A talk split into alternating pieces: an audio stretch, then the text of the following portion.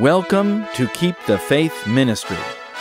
Keep the Faith brings you timely messages with in depth spiritual analysis of current events in light of Bible prophecy so you can prepare for the coming of Jesus. Listen to what the news won't tell you. Here is another important message for our times. This is Pastor Hal Mayer. Welcome to Keep the Faith Ministry. Thank you for joining us this month as we look at some very important developments in Bible prophecy that have unfolded in a dramatic way in recent times. Papal plans for the world are becoming clearer and clearer as we near the close of human probation. I am reminded that we are seeing the two sides develop and mature their positions in the great controversy as they prepare for the final conflict. Satan is organizing the whole world to follow him, and he will attempt to force all of God's people to worship him through his human agents. On the other hand, God's people are preparing to defend his truth and his law. But before we begin, I want to tell you that I really appreciate the support you have provided for our Keep the Faith ministry project in Australia at Highwood Health Centre. Highwood is gradually turning the corner, and your help is greatly needed. I recently spent two weeks there in training and orienting our new manager, Judy Asselford. And while it was an intensive time, I could see very clearly that God's hand is resting on Highwood. At a future time, I will share with you more on the progress there. But for now, I will tell you that we are seeing wonderful results from the health program. What a mission field we have in Melbourne! But it doesn't stop there. Highwood Health Centre is able to service all of Australia, New Zealand, and the rest of Oceania. So thank you for partnering with Keep the Faith Ministry. Please keep that important work in your prayers. And one more thing Keep the Faith is now on Facebook and Twitter. Imagine that. Please go there and follow us and then tell your online friends. We post links for our prophetic intelligence briefings, sermons, events, and other important information so that you and your friends can be informed on the latest developments in Bible prophecy as they are posted. Our Facebook page has lots of stuff on it, and our Twitter feed will give you the links to our latest postings. I hope you'll enjoy our social media. We hope that young people will find our site and gain a blessing and turn their lives over to Christ and prepare for his coming through these avenues. Rapid events in the world tell us that Jesus is coming very soon. And before he comes, there will be an overwhelming deception and an overwhelming surprise that will sweep millions of souls into eternal destruction. Satan knows that the end game is on now. But before we go any further, we must bow our heads and ask God's blessing as we study. Our loving Heavenly Father, it is with gratitude that we bow before you today. It is a great privilege to be a child of the King of the universe. But we are not in our home. We are in a land of strangers. We are in a world of chaos and rebellion. We long to be in our heavenly home with Jesus. We hunger for more of heavenly things. We hope in the promises of God, and we recognize that you have an eternal destiny for those who are faithful to Jesus. So send your Holy Spirit to us today to teach us concerning the signs of the times. But most of all, teach us that the time is short and that we must prepare for the final conflict. In Jesus' name I pray. Amen.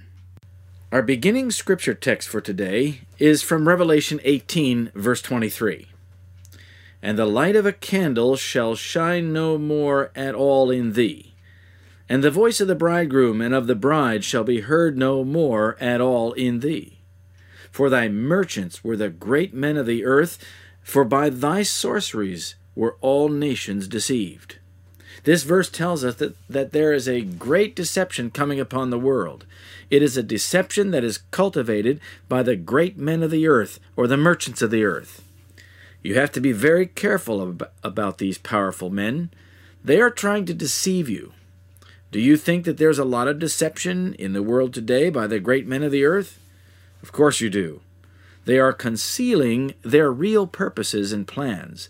They inflict pain and they make slaves out of the souls of men. Now let me read a passage from the book Testimonies for the Church, volume 9, page 135. The end is near, stealing upon us stealthily, imperceptibly, like the noiseless approach of a thief in the night. May the Lord grant that we shall no longer sleep as do others, but that we shall watch and be sober. The truth is soon to triumph gloriously, and all who now choose to be laborers together with God will triumph with it. The time is short, the night soon cometh when no man can work. Let those who are rejoicing in the light of present truth now make haste to impart the truth to others. The Lord is inquiring, whom shall I send? And those who wish to sacrifice for the truth's sake are now to respond, Here am I, Lord, send me. Isn't that a tremendous statement? Don't you want to be part of the truth triumphant? I do. It won't be long now until the night cometh and we can no longer work for Jesus. It places our times right in the crucible of the last days. We are living in grand and awful times. We need to follow God's counsel. We need to follow the truth as it is in the Bible. We have work to do, and we, we must hasten to do it. That's why I cannot hold myself back. That's why I go from place to place to help God's people wake up to the times in which we live. Your soul and mine is at stake, brothers and sisters. Don't delay the preparation. Give your heart to Jesus right now. You can surrender and follow His will. It doesn't take a pilgrimage. It doesn't take a genuflection. It doesn't take a rosary. It only takes repentance and to fall on your knees and beg for God's forgiveness for your sins. Ask Jesus to come into your heart and give you his love. Then rise up, turn your back on the devil, and sin no more. Great movements are taking place today, and I would like to elaborate on some scriptures in Revelation 18. I want you to notice verse 9. This is speaking about a future time when spiritual Babylon will be punished for her iniquities. The kings of the earth have committed fornication with her. That is what they are doing now when they march themselves over to the Holy See to visit the Pope whenever they get a chance to have an audience with him. Verse 11 tells us that the merchants of the earth who manage the economy of the world are involved in the great movements taking place too. The Bible tells us who these merchants are. As we study here a little and there a little, we can put it all together. Verse 23 says, For thy merchants were the great men of the earth. Now, who are the great men of the earth? These are the men who control and manipulate economies and nations. These are the Rothschilds, the Rockefellers, and other elites and bankers the Bilderberg Group, the Trilateral Commission, the Council on Foreign Relations, both in the United States and Europe, and the list of the great men of the earth goes on and on and on. And they're working together. By the way, did you know that there is a European Council on Foreign Relations now? Well, it's true. Since 2007, when the European Council on Foreign Relations, or the ECFR, was established, it has been developing its relationships within Europe to promote its global objectives. It is similar to the US based Council on Foreign Relations, though adapted to the circumstances and perspective of Europeans. At some point, I hope we can study a little more about this council. Listen to this statement from the pen of God's messenger. It's from Maranatha, page 182. The work of the people of God is to prepare for the events of the future, which will soon come upon them with blinding force. Did you hear that? This is speaking about you and me. There is a crisis that is coming upon us with blinding force. But it will most likely be precipitated by a huge global crisis that will cause great fear in the hearts of men. I'll read on. In the world, gigantic monopolies will be formed men will bind themselves together in unions that will wrap them in the folds of the enemy. A few men will combine to grasp all the means to be obtained in certain lines of business. Trade unions will be formed, and those who refuse to join these unions will be marked men. Doesn't that sound like our times? Did you notice the link between the consolidation of resources, the centralization of power, and the blinding crisis that is coming upon God's people? In other words, there is a strong link between the centralization of the economies of the world, the global banking and business interests, and the horrific Sunday law crisis that will break upon God's people. What this is saying is that all the efforts of the central bankers or the merchants of the earth and the rulers of the world to take control of the economy are leading us to the final crisis. They have one goal in mind to become richer and more powerful. But Satan and the Vatican have another goal in mind to bring religious globalism to fruition and to enforce false worship upon the whole world, just like Nimrod. Of course, that doesn't mean that everyone will agree with Rome in their hearts, but they will go along with Rome because it is expedient. Notice Revelation 13, verses 16 and 17. And he causes all, both small and great, rich and poor, free and bond, to receive a mark in their right hand or in their foreheads, and that no man might buy or sell, save he that had the mark, or the name of the beast, or the number of his name. The vast majority of people will go along with Satan's global religious power because they cannot buy or sell unless they do. They will panic because they're clueless about how to survive without that. They will think that they cannot live. But notice that the mark is either in the forehead or in the hand. In other words, there are two ways to align yourself with Satan and with his global earthly power in the last days. You can either join him in your mind which means that you will follow him with your actions too, or you can merely obey him by your actions. There will be plenty of people who don't believe what the Roman Church tells them, but they will not resist her power. They will go along with her demands even though they don't believe her. That is all the devil cares about. He just wants you to obey him, even if it isn't with your heart. Those who receive the seal of God, on the other hand, will only have it in their foreheads meaning that they will both believe and practice the faith of Jesus by obedience to all his instructions. Listen to this verse from Ezekiel 9. It's speaking of the sealing of God's people in the last days. And the Lord said unto the man in white linen, Go through the midst of the city, through the midst of Jerusalem, and set a mark upon the foreheads of the men that cry and sigh for the abominations that be done in the midst thereof.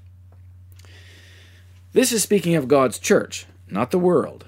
In other words, in the last days there will be a seal that is put on the foreheads of those who earnestly cry and sigh over the abominations that are done in the church. These are the ones who plead with God for righteousness. These are the ones who hate sin with all their hearts and are deeply grieved by what they see going on in God's church. Notice, too, that the seal is given in their foreheads only and not in their hands. This is very important because the seal of God is in your heart and in your mind. You will fulfill God's law with your actions because your mind is in love with Christ and with His law. But there are many in the church today who are merely living an outward religion, not an inward one. They look good, they come to church every week, they sing the hymns, but these are only outward actions. They do not, with their hearts, love God supremely. They live a double life. They live a life of worldliness, but have a veneer of righteousness. These will be destroyed by the judgments of God. It is those who have the seal of God, which can only be placed in their foreheads, who will escape the punishment that is coming upon the wicked. Ezekiel is speaking of the separation between those that serve God and those who pretend to serve God. Notice that the seal or the mark is placed on those who sigh and cry for the abominations that are done among God's people. Are you in agony, my friends, over the sins and corruptions in the church? Could it really be true? Are there sins so heinous and so serious in God's church today that will cause the angel with a destroying weapon to come upon them in judgment? Seriously, how much do you agonize with God over the sins in God's church? How deeply do you grieve by what you see?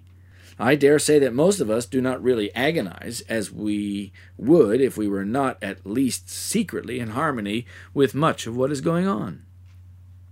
We may pine a little about the things we don't like, but do we really have a burden for souls of those in the church who are lost and who are leading others to damnation, as well with false teachings, strange fire, such as spiritual formation, sports, entertainment, and even pornography and licentiousness?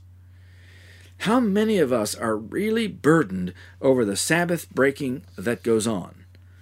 I dare say that we may shake our heads but we really don't grieve so that we sigh and cry in agony before God and plead with our fellow church members to turn from their wicked ways and live for Christ.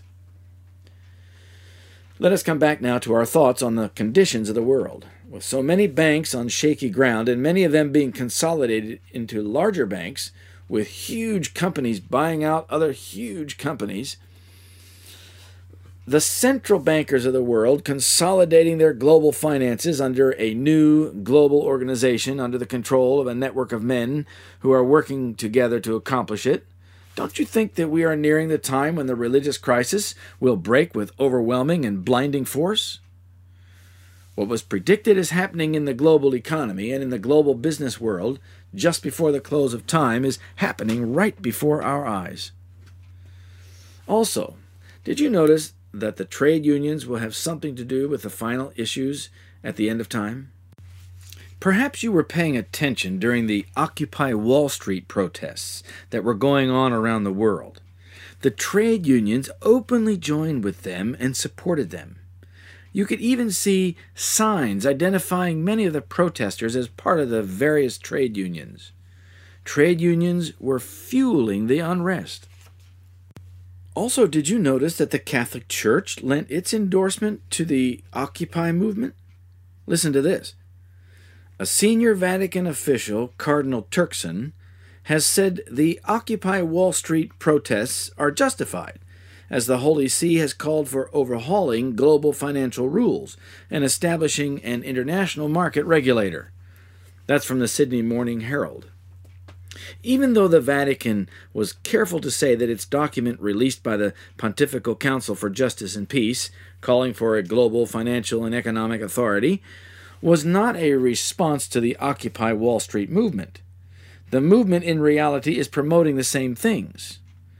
Vatican timing in releasing its document, nevertheless, lends support for the effort. I wonder why that was. Don't you think there's a prophetic connection between them all? Of course there is. But how the Vatican gains more power is by stealth and silence. Listen to this passage from Great Controversy, page 581.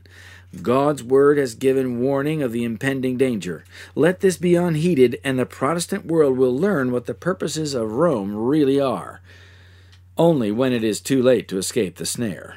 She is silently growing into power. Her doctrines are exerting their influence in legislative halls, in the churches, and in the hearts of men. She is piling up her lofty and massive structures in the secret recesses of which her former persecutions will be repeated. Stealthily and unsuspectedly, she is strengthening her forces to further her own ends when the time shall come for her to strike. All that she desires is vantage ground and this is already being given her. We shall soon see and shall feel what the purpose of the Roman element is. Whoever shall believe and obey the word of God will thereby incur reproach and persecution. Today I want to show you some of the ways in which Rome is stealthily regaining her power. It involves the great men of the earth, and it involves some very specific things that Rome is using to manipulate the economy. It is sometimes hard to show how this is being done, but occasionally there are some obvious developments that reveal Rome's hidden hand. First, let us think about a man that we have described before. His name is Herman Van Rompuy, and he is the president of the European Council, or one of the key political organizations of the European Union. He is, in essence, the president of Europe. He is a Bilderberger, or a member of a secret cabal that is working to resurrect the ancient Roman Catholic order of Europe. Just before the European Council's unanimous election of Rompuy as their president, he gave a speech at a Bilderberger dinner in which he outlined his vision for how Europe should be governed. He's working very hard to bring about the resurrection of the Holy Roman Empire under the moral authority of the Vatican. Here's what the Jesuit America magazine said about Herman van Rompuy.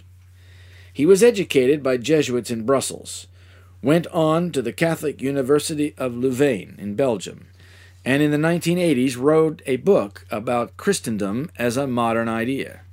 He is, in short, a bearer of the torch first lit by the Catholic architects of European unity, De Gasperi, Schuman, Adenauer, who, like Van Rompuy, were all Christian Democrats for whom faith and Europe went together. In other words, Herman van Rompuy, a Belgian Christian Democrat, is a strong Roman Catholic with a Jesuit education and a Catholic vision for Europe.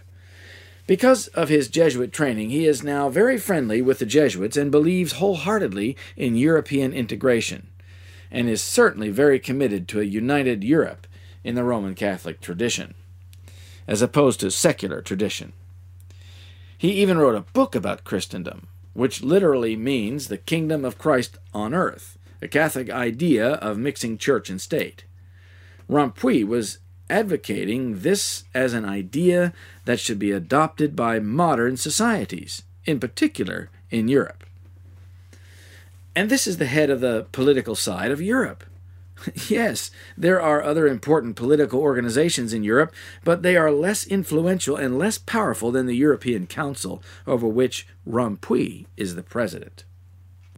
Recently, after a very important summit meeting over the economic crisis, Herman van Rompuy must have felt in need of counsel from a higher power.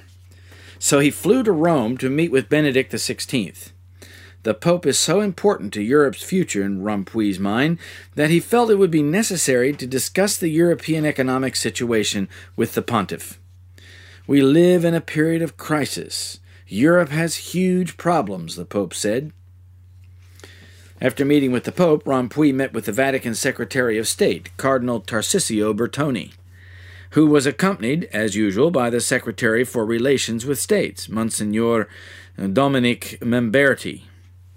A Vatican communique said that there was a useful exchange of opinion on the international situation and on the contribution that the Catholic Church wishes to offer the European Union. And what would be that contribution? The Vatican's contribution would be nothing less than to resurrect her rulership over Europe.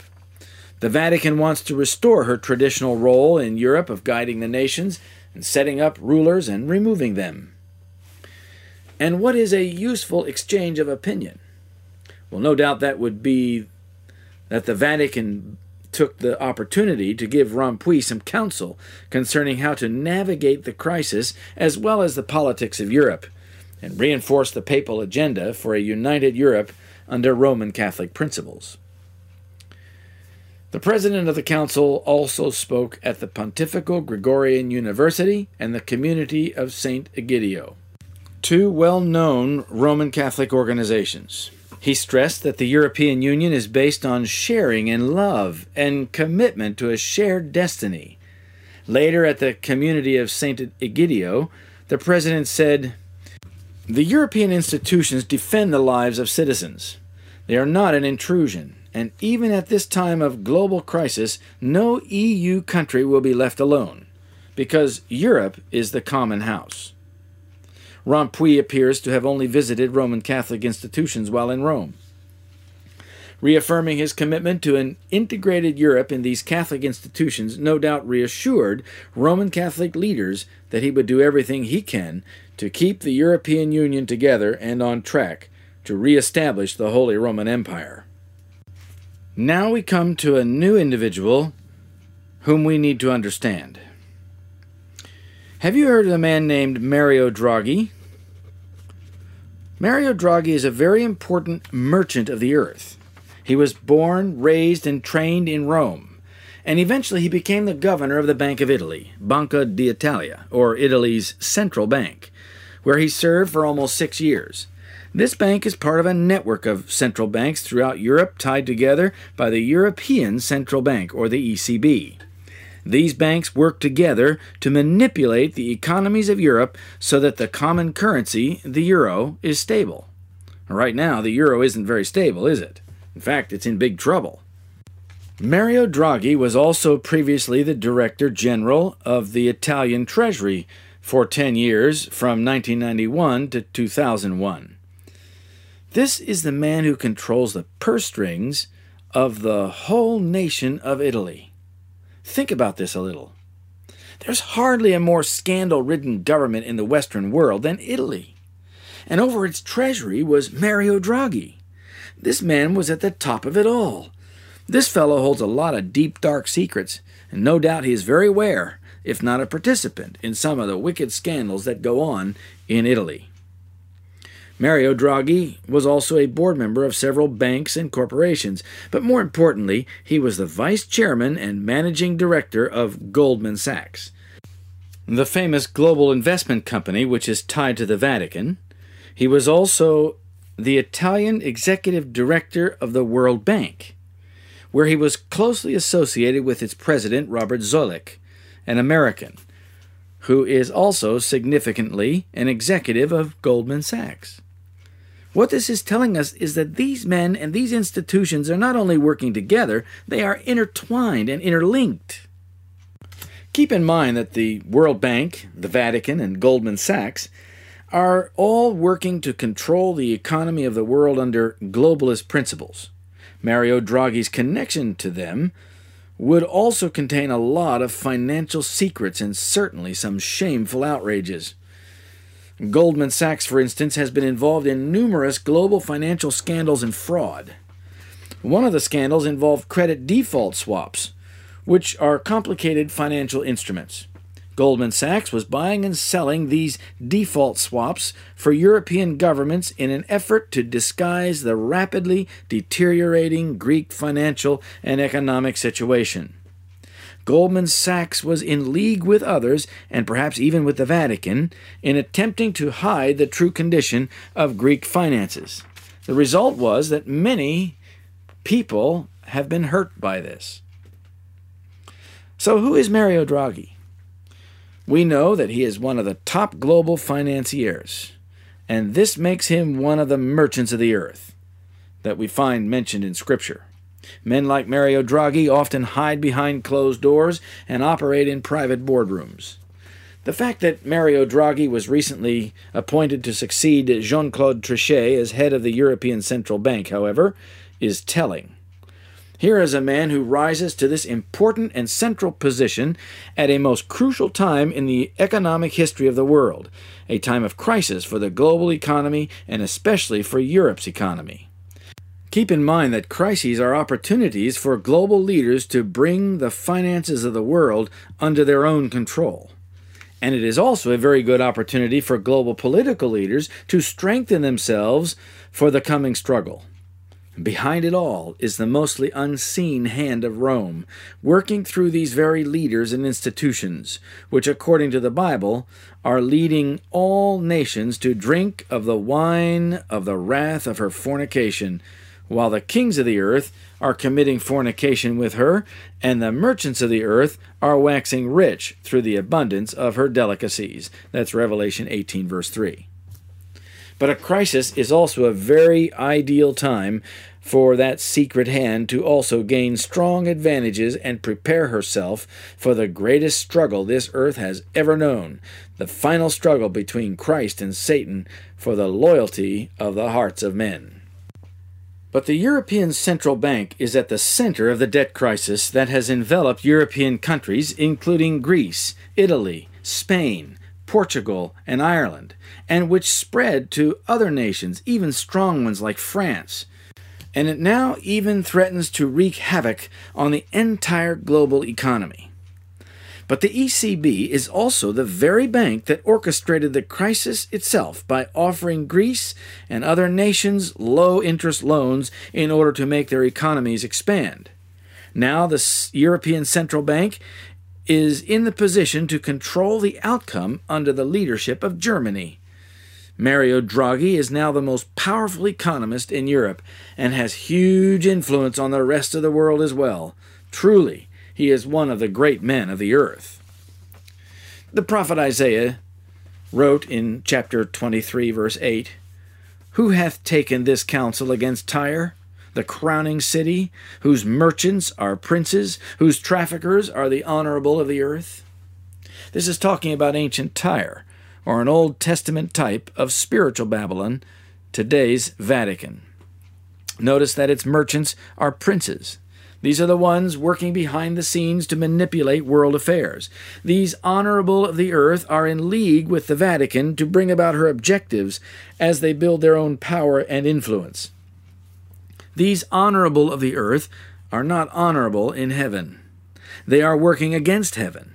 They are trying to build their own global empire in rebellion to the principles of heaven, just like Nimrod. Notice what the Lord is going to do to them. It is in the next verse of Isaiah 23. Verse 9 says, The Lord of hosts hath purposed it to stain the pride of all glory, and to bring into contempt all the honorable of the earth. So, in other words, God plans to let them get away with it for a while but then they will be hated globally. He allows them to get power and money and control. In fact, he is even allowing these great men of the earth, these princes, to organize the final attempt at universal globalism for one incredible and fantastic purpose. He is allowing these merchants of the earth to gain all that power to manipulate the whole world and all the business, finance, and e- economics. He allows them to monopolize. He permits them to build overwhelming global power. He is at last going to give them the freedom to form a global political, economic, and religious confederacy to finally assault and destroy those who keep all of God's commandments all at enormous expense, and all in the name of peace and safety, just so that he can show them how weak and how powerless they really are. God has purposed their rise to glory and power in order to stain their pride and bring them down. Oh, I love it, don't you? God is such a powerful God. And he's not swayed by these things. He's not concerned about them. He's concerned about you and me. He's concerned about how we're going to live in those times. The Vatican's in the middle of it all. We're told that they are working together in Revelation 18, verse 15. These merchants were made rich by her. They are in league with the papacy, and just when they are ready to pounce on God's people because of their loyalty to King Jesus and his law, God says that He is going to humble them. He's going to stain their pride. All their glory is going to be brought down to the dust. They will weep and howl. They will mourn because no man buyeth their merchandise any more. Revelation 18:11. Right now they may be famous. They may have their names associated with the great institutions of the world such as the World Bank and Goldman Sachs, or the European Central Bank, or the Bank of Italy, or the U.S. Federal Reserve. But they are all going to come down. They are all going to be crushed and humbled. They will see their expensive plans come to nothing. They will see that their ornate system of global government, global economy, and global religion will come to nothing. They will see the people of God rise up out of their distress, which they have caused, and become strong terrible like an army with banners. Song of Solomon 6 verse 10 says, Who is she that looketh forth as the morning, fair as the moon, clear as the sun, and terrible as an army with banners? Well, that, my friends, is a description of God's church filled with the Holy Ghost. Here is the church that overcomes by the blood of the Lamb. Here are the people who, though recently distressed beyond measure, now take their place and the wicked merchants of the earth cower and howl in their own distress when Rome is punished. You see, my friends, God allows these men to have their control and their influence for a while. He lets them build up their empires and their kingdoms, but that is only so that he can bring them down mightily and with a great crushing weight, like the stone that Nebuchadnezzar saw in vision that crushed the great image. Friends, don't you want to be part of that faithful church? I do. God's call to you, my friend, is to faithfully follow all that He tells you to do. You cannot neglect one point, and He guarantees that you will be part of that church. Now let us go back to Mario Draghi. It is important to understand the kind of man that Mario Draghi is, and the kind of training he has had. As a teenager, he became an orphan. He went to live with an aunt for a while, but then at some point, this young Catholic boy was taken into the tutelage of a very important and powerful group of men. The Financial Times, which is a credible newspaper that is focused on economic events, and which is read by passengers flying first class and business class on international airlines, made some comments about Mario Draghi.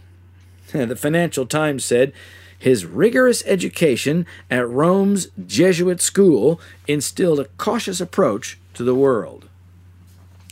Which Jesuit school trained Mario Draghi? Well, its current name is Massimiliano Massimo Institute, which is named after one of its rectors.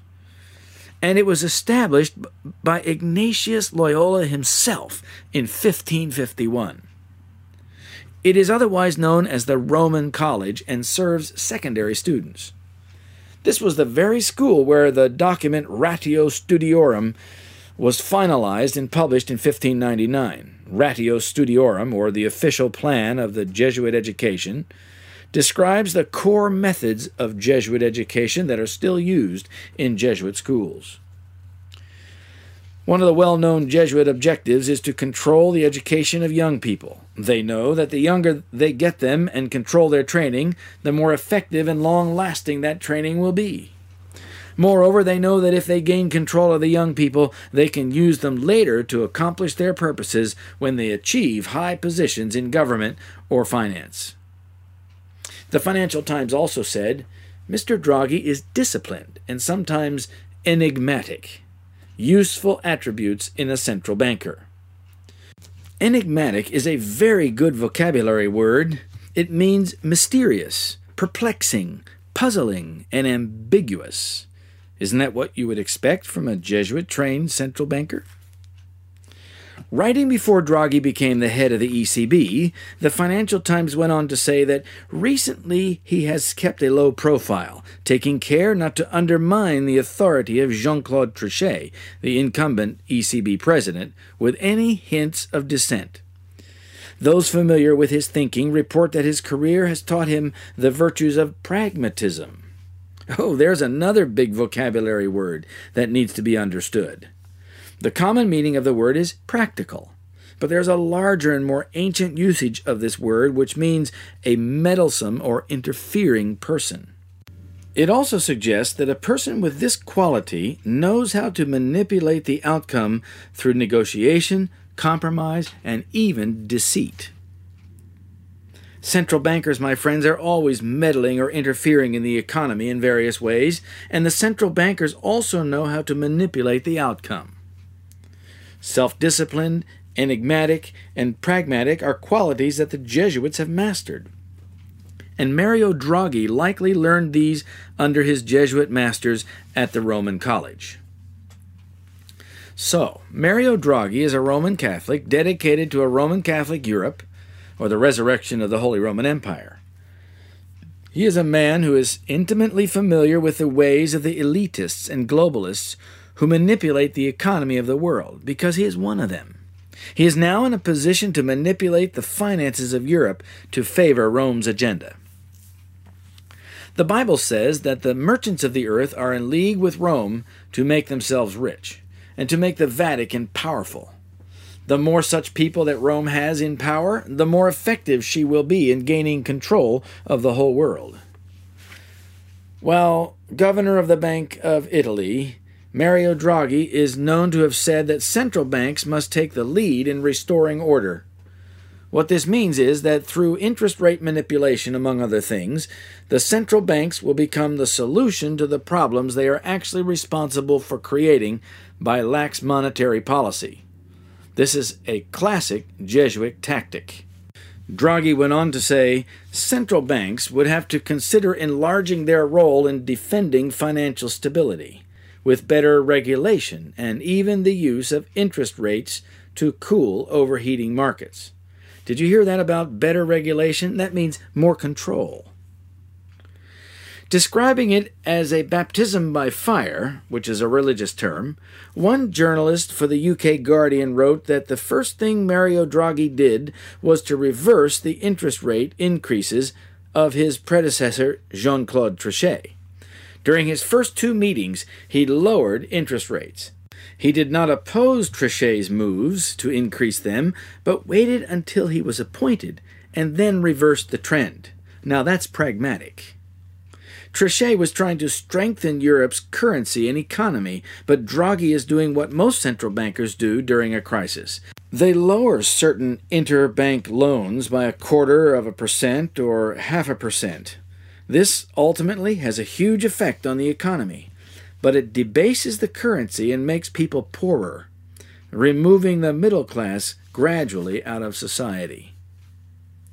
Oh, yes, there's one more very intriguing post that Mario Draghi held.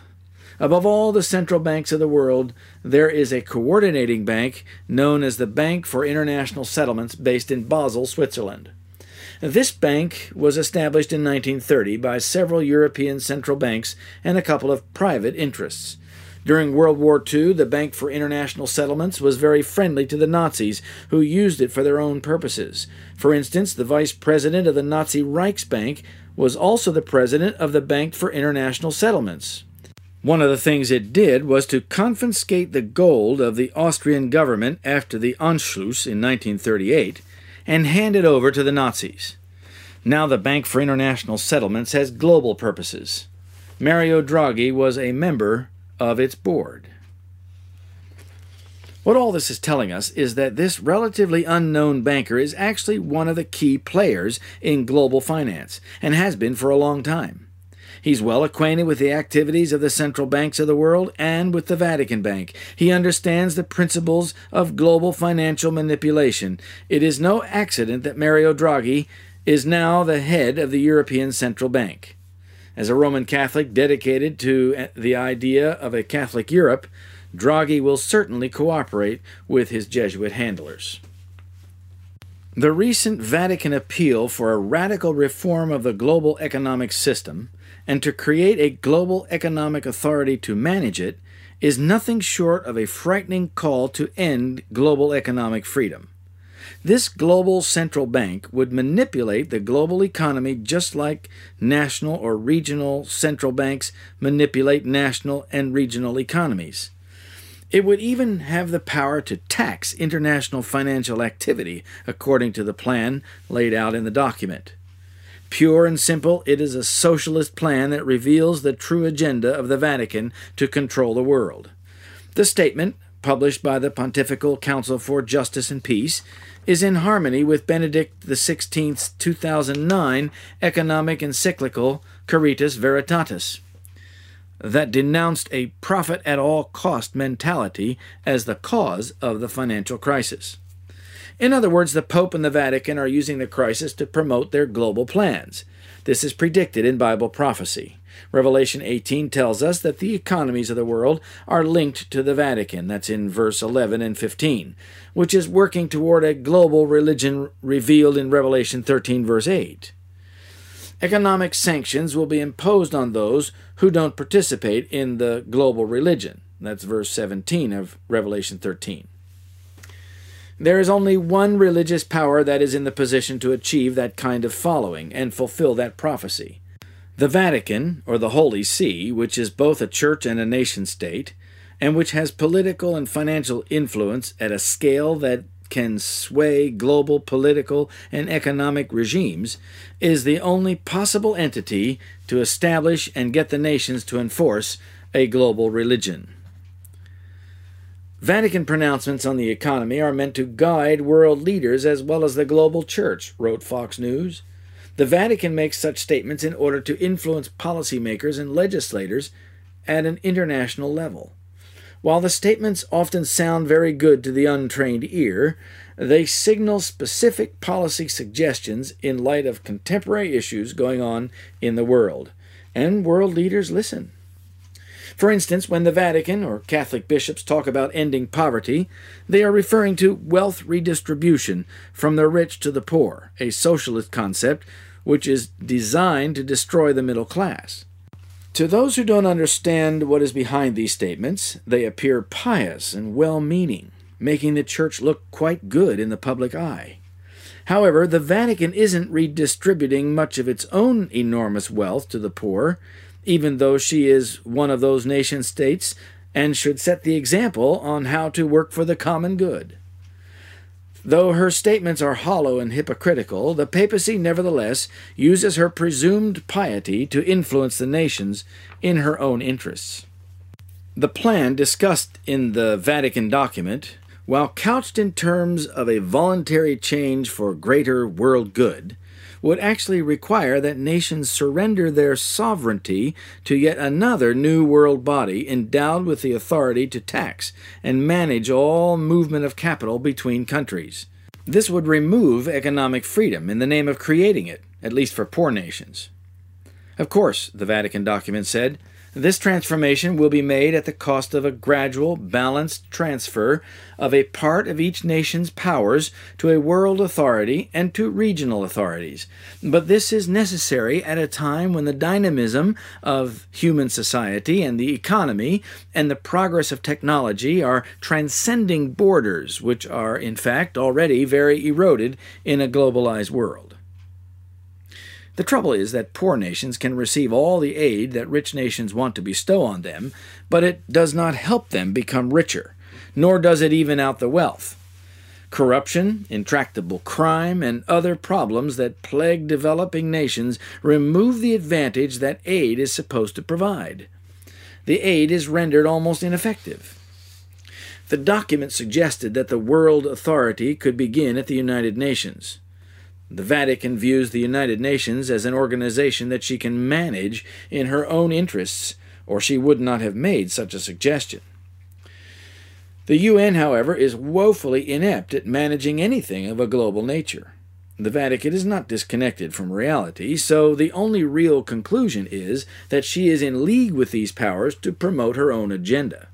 These are some of the great men of the earth, too.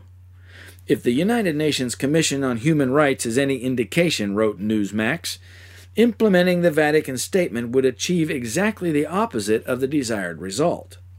Far from creating a more just world, economic order, and empowering the powerless, said the magazine, a supranational financial regulatory scheme run by the UN would deprive billions of people across the globe of their economic freedom and concentrate power in the hands of a few faceless international bureaucrats. Well, this would be much to the Vatican's liking, because she could then just concentrate on installing her own agents or supporters in those positions, and then manage these few faceless international merchants of the earth in her own interests. How does this form of social justice reconcile the necessary repression that goes with it with the spiritual freedom of Christianity? The fact is that the Roman Catholic Church is not living up to its own Christian ideals in any area. Control of society is the goal of Rome, particularly to impose its religion. Rome uses her religious pretense to gain acceptance and power, but works for enslavement of multitudes. As in the past, this latest effort to use inherently coercive secular tools to achieve the Church's social goals is a prelude to using inherently coercive secular tools to achieve the Church's religious goals. It's very interesting to watch as the Vatican spins its agenda into the public arena. The Vatican statement also attacked what they call utilitarian thinking saying what is useful to the individual does not always favor the common good. The emphasis on the common good is again clearly a socialist perspective. Rome never changes. Every principle of the papacy that existed in past ages exists today. The doctrines devised in the darkest ages are still held. Let none deceive themselves. The papacy that Protestants are now so ready to honor is the same that ruled the world in the days of the Reformation, when men of God stood up at the peril of their lives to expose her iniquity. She possesses the same pride and arrogant assumption that lorded it over kings and princes and claimed the prerogatives of God. Her spirit is no less cruel and despotic now than when she crushed out human liberty and slew the saints of the Most High. That's Great Controversy, page 571. When the reasoning of philosophy has banished the fear of God's judgments, when religious teachers are pointing forward to long ages of peace and prosperity, and the world are absorbed in their rounds of business and pleasure, planting and building, feasting and merrymaking, rejecting God's warnings and mocking his messengers, then it is that sudden destruction cometh upon them, and they shall not escape. 1 Thessalonians 5 verse 3, and that's from Patriarchs and Prophets, page 103. Friends, we live in a time of great stealthy movements. The papacy is working diligently, silently, imperceptibly to bring the very events to pass that the Bible has told us would happen. She gets her agents or friends into high positions, and they accomplish her purposes. They make her more powerful, stealthily, imperceptibly, silently, she strengthens herself through their help. Are you preparing for the surprise? Are you placing your all on the altar of our Lord and Savior Jesus Christ? Does Jesus have your complete attention? Or are you still playing around with those worldly things that you know God has forbidden? Friends, with the things going on in the world as they are, we can see that we don't have much time.